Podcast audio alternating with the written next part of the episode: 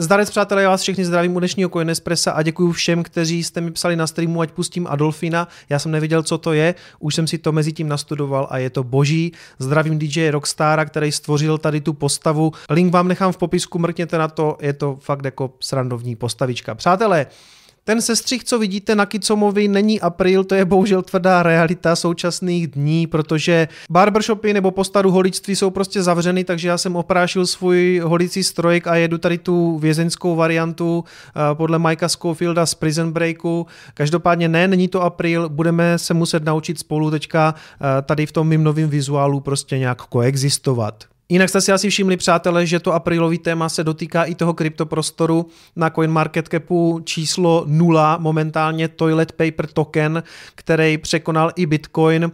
Ano, je to tak, po toaletním papíru je skutečně velká poptávka, která překonává úplně všechno. Vidíte, i ten graf je takovej všeříkající.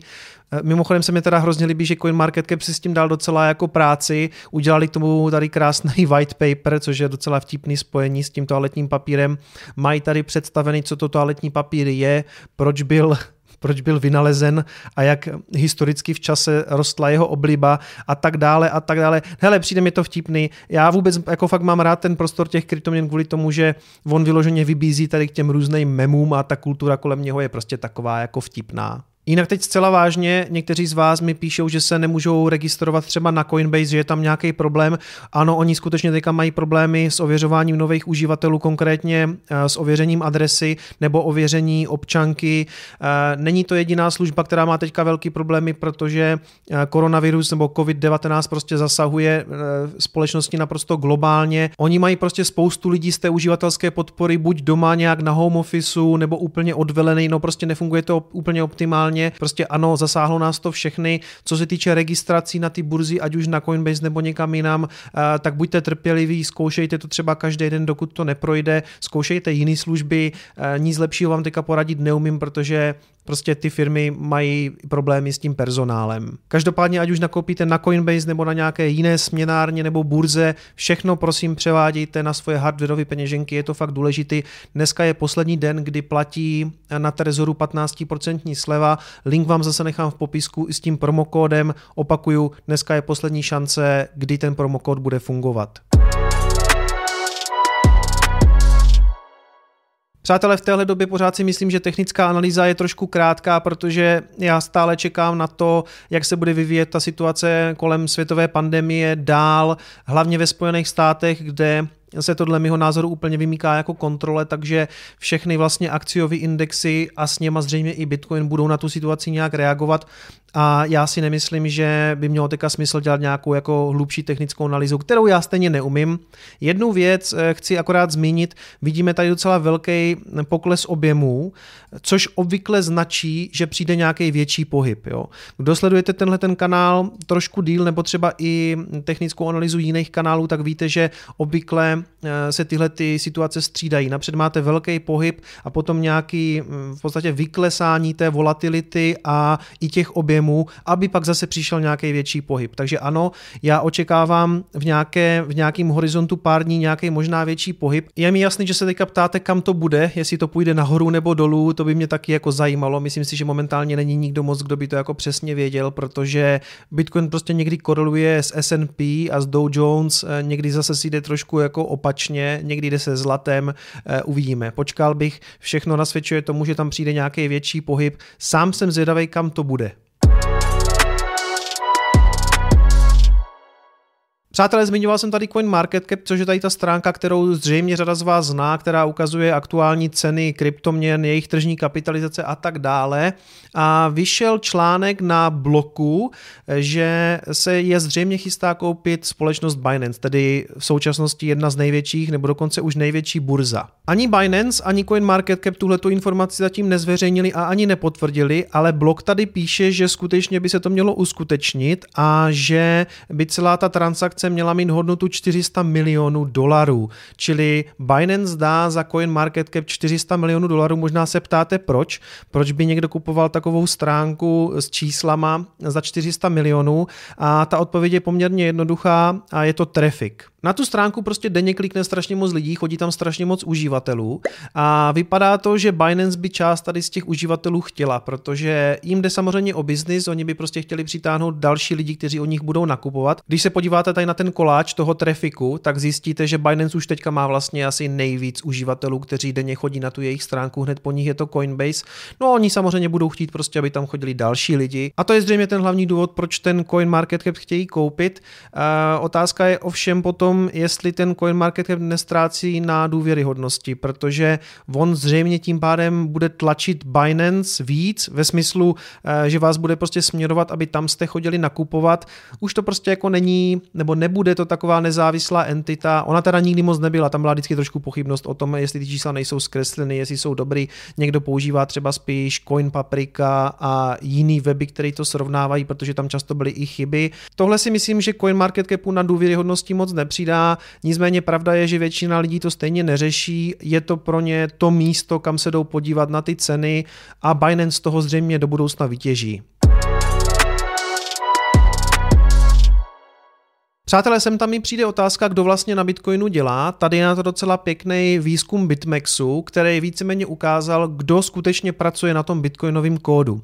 A zajímavý na tom je, že ten výzkum ukázal, že 11 ze 33 těch nejaktivnějších vývojářů je úplně nezávislých. To znamená, že vlastně na Bitcoinu pracují lidi, kteří nejsou spojeni s žádnou společností a víceméně naprosto nezávisle chtějí, aby Bitcoin uspěl. Co se týče potom těch největších společností, které mají nějaký svůj dedikovaný tým, který Bitcoin vyvíjí, respektive dává nějaký ty svoje návrhy na GitHub, kde to potom samozřejmě musí schválit ta komunita, tak největší má společnost má je Blockstream a Lightning Labs. Eh, obě dvě ty společnosti vlastně zaměstnávají 8 developerů, kteří na tom pracují, to znamená 8 a 8. A hned za nimi je potom Square Crypto, který zaměstnává 7 lidí.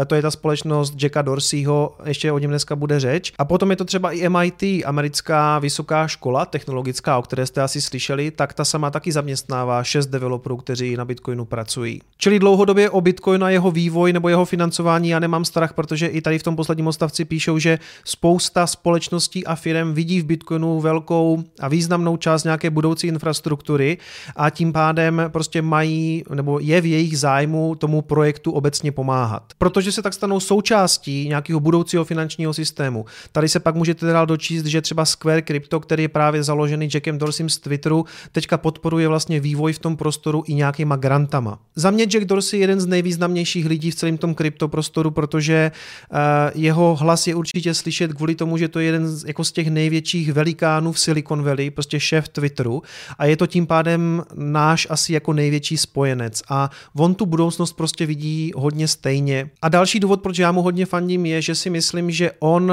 bude schopen Bitcoin společně zřejmě s Lightning Network přinést přímo do eh, toho retailového prostoru, čili do eh, prostě pro koncový uživatele. Nevím, jestli jsem to tady už říkal, ale když v Americe přijdete do nějakého menšího obchůdku, do toho takzvaného small businessu, tak často tam ti majitele mají právě řešení pro placení od Squareu. To znamená nějaký počítač, často třeba jenom iPad, přes který se dá prostě platit kartou. Je to ten takzvaný point of sale, taková jakože pokladna. A myslím si, že Jack bude dlouhodobě tlačit na to, aby na těchto těch zařízeních prostě byl Bitcoin, eh, případně Bitcoin na Lightning Network zřejmě. A to bude ten první signál, eh, že to prostě někdo začne používat a v okamžiku, kdy vám to na trhu někdo začne používat, tak ostatní eh, to budou chtít používat taky. Je tam prostě ta přirozená soutěž o tom, že hele, naše konkurence už to má, tak proč to nemáme taky. A proto já Jackovi taky docela faním, protože si myslím, že on má ty skutečné páky na to přinést to do toho prostoru těm zákazníkům a těm obchodníkům. Přátelé, první zpráva z Twitteru od Slashpoolu. Společnost Brains uvádí nový operační systém Brains OS Plus pro ASIC minery, který jim zvýší hash rate až o 30%, zvýší efektivitu a taky implementuje protokol Stratum V2. Hele, určitě vám nechci tvrdit, že všem tady těm věcem nějak strašně hluboce rozumím, ale říkal jsem si, že když jsme měli ten livestream s Josefem Tětkem, s ekonomem, tak teď by bylo možná zajímavý udělat zase livestream na nějaký techničtější téma. A co je víc technický téma u Bitcoinu než jeho těžba? A proto jsem rád, že moje pozvání na ten nedělní livestream přijal Pavel Moravec, což je jeden ze šéfů společnosti Brains. Takže eh, si myslím, že právě s ním budeme moct probrat všechny ty věci okolo těžby. O tom, jak vlastně fungují půly, jestli je těžba dostatečně decentralizovaná, jestli je ekologická, co si třeba myslí o Proof of Stake, o Ethereum, o nějakých jiných altcoinech. No přátelé, připojte se v neděli ve 20 hodin k nám, myslím si, že by to mohl být velmi zajímavý díl. Z Twitteru ještě pár zajímavých čísel ohledně distribuce Bitcoinu, který tady zveřejňují analytici z Glassnode. Tohle je graf počtu adres, který drží víc než 100 mincí, ze kterého v podstatě vyplývá, že tady vidíte nějaký obrovský pokles v tom, že těch adres ubylo. To znamená, ubylo adres, kde je víc než 100 mincí.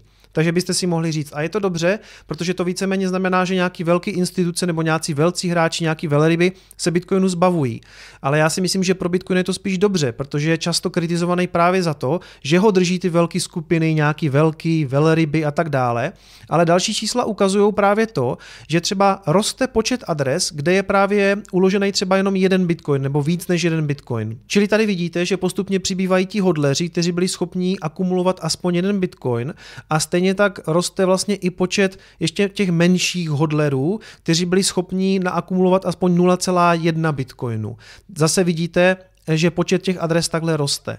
Čili ono to není úplně jako průkazný, protože adresa je něco jiného než ten držitel, ale myslím si, že v základu se jako všichni zhodneme na tom, že jsme spíš asi rádi, že klesá počet adres, kde, eh, kde někdo drží víc než 100 bitcoinů. Že prostě vám ta distribuce toho bitcoinu se postupně jako rozlívá mezi víc lidí a to je prostě pro bitcoin dobře. Ještě tenhle ten graf je poměrně zajímavý a to je počet nebo množství tedru, tedy toho tokenizovaného virtuálního dolaru, který je momentálně uložený na burzách. Vidíte, že je to něco přes 1,4 miliardy. To znamená, 1,4 miliardy tedru je momentálně vlastně nějakým způsobem rozložená na burzách a obvykle čeká na jednu věc a to je zřejmě nákup kryptoměn. A tohleto číslo máte momentálně na all time high. A jasně, ten tether se dá použít i na shortování bitcoinu, ale jako nevím, no, já bych spíš čekal, že tak jak jsem na začátku říkal, že nás čeká nějaký větší pohyb, tak eh, s tím tedrem uloženým na těch burzách by to třeba snad mohl být pohyb nahoru. Přátelé, co se týče Tesly, tak víte, že já mám zhruba půlku prodanou a čekám na nějaký lepší nákupní příležitosti. Eh, ty první nákupy bych rád viděl někde pod tou úrovní 380, což je e, minulý all-time high tady toho vleklého channelu vodorovného, takového zvláštního. Čili tam poprvé bych začal pokukovat po nějakým nákupu, případně samozřejmě jsou pak jako pro mě lákavý úrovně pod 300. Uvidíme, jo. Momentálně Tesla 524, i když v premarketu momentálně už se obchoduje za 505, já pořád čekám, že půjde níž kvůli tomu, co už jsem dneska zmiňoval, e, pandemie ve Spojených státech. Já si myslím, že momentálně odraz na Dow Jones, S&P, v podstatě na všech akcích jenom kvůli tomu, že Fed tam lije peníze a lidi začali kupovat uh, akcie jenom kvůli tomu, že tam Fed prostě lije prachy, že jak kdyby v tom nákupu podpoří. Ale mám takový pocit, že se jako kdyby ztratilo to, proč se ty akcie fundamentálně kupují, to znamená to, jak si ty firmy stojí a já si myslím, že si v následujícím období nebudou stát moc dobře, protože ať už ta pandemie skončí jak chce, eh, tak si myslím, že víceméně začala recese. A já proto nakupovat chci až eh, ta recese nastoupí do nějakého jako většího rozměru. U Tesly sleduju ještě jednu věc a to je zveřejnění kvartálních výsledků, což by mělo být někdy ke konci tady toho měsíce, i když eh, oni budou zveřejňovat i počet doručených aut už někdy v průběhu dubna, protože ten kvartál vlastně včera skončil a neočekávám moc dobré výsledky, protože obecně pro automobilky ten první kvartál je blbej, protože to hodně podlíhá, eh, auta hodně podlíhají sezónnímu prodej, to znamená, ten první kvartál prostě bývá obecně horší a navíc prostě svět je poznamenaný tou pandemí, to znamená, nemám pocit, že by teďka lidi nějak jako horlivě nakupovali auta, což se možná ještě víc projeví v tom druhém kvartálu, uvidíme. Ale očekávám uh, nemoc dobrý výsledky, ne, ne, že bych Teslu neměl rád nebo ztratil důvěru, to vůbec ne. Jenom prostě fakt jako krátkodobě neočekávám dobré výsledky a možná to bude prostě první čas eh, kupovat nějaký strach na burze. Uvidím ještě, jak to přesně dopadne, na jaký, na jaký úrovni to spadne, jak se to mezi tím vyvine. Nicméně momentálně jsem s tím svým postupem celku spokojený a budu teďka prostě čekat, co s těma akciema dál. Přátelé, kdo chodíte na ten, ten kanál nějakou delší dobu, tak víte, že v mém životě se toho teďka docela dost změnilo, hlavně teda tím, že jsem si v pondělí domů dovezl dvě krásné dvojčátka, jakože jedny dvojčátka, jako dvě děti. A já teďka hledám nějaký jako rytmus, nebo musíme to teďka doma trošku sladit, protože jsou to prostě pro nás nové věci. Já musím přijít na nějaký jiný trošku pracovní tempo, což víceméně znamená, že já teďka nebudu ohlašovat žádný nový videa, ne, nebude to mít teďka žádný pravidelný formát, prostě nastavte si prosím odběr a zvoneček. Vždycky, když vyjde Coin Espresso, tak vám to dá vědět a opouštím na chviličku to pravidelný úterní video, který poslední dobou už stejně moc pravidelný nebylo. A já se k němu zase výhledově vrátím, možná už třeba nebude vycházet v úterý, ale někdy jindy, ale nebojte se, o tyhle ty díly taky nepřijdete. Já jenom prostě teďka to musím sladit s nějakýma domácíma aktivitama a asi chápete, proč prostě dvě děti jsou dvě děti. Co zůstává pravidlem jsou nedělní streamy, akorát je od teďka oficiálně přesouvám až na 8 hodinu večer. Počínaje teďka tou nedělí s Pavlem Moravcem, ten stream teda už bude taky v 8 hodin, jo. Čili live streamy v neděli v 8 hodin, mezi tím budou určitě vycházet Coinespressa a když na to budu mít sílu a energii, tak samozřejmě sem tam vyjde i nějaký to fundamentální video na Bitcoin a na altcoiny, akorát to teďka prostě nebude úplně pravidelně. Doufám, že to všichni chápete. Mějte se hezky a uvidíme se brzo. Ahoj.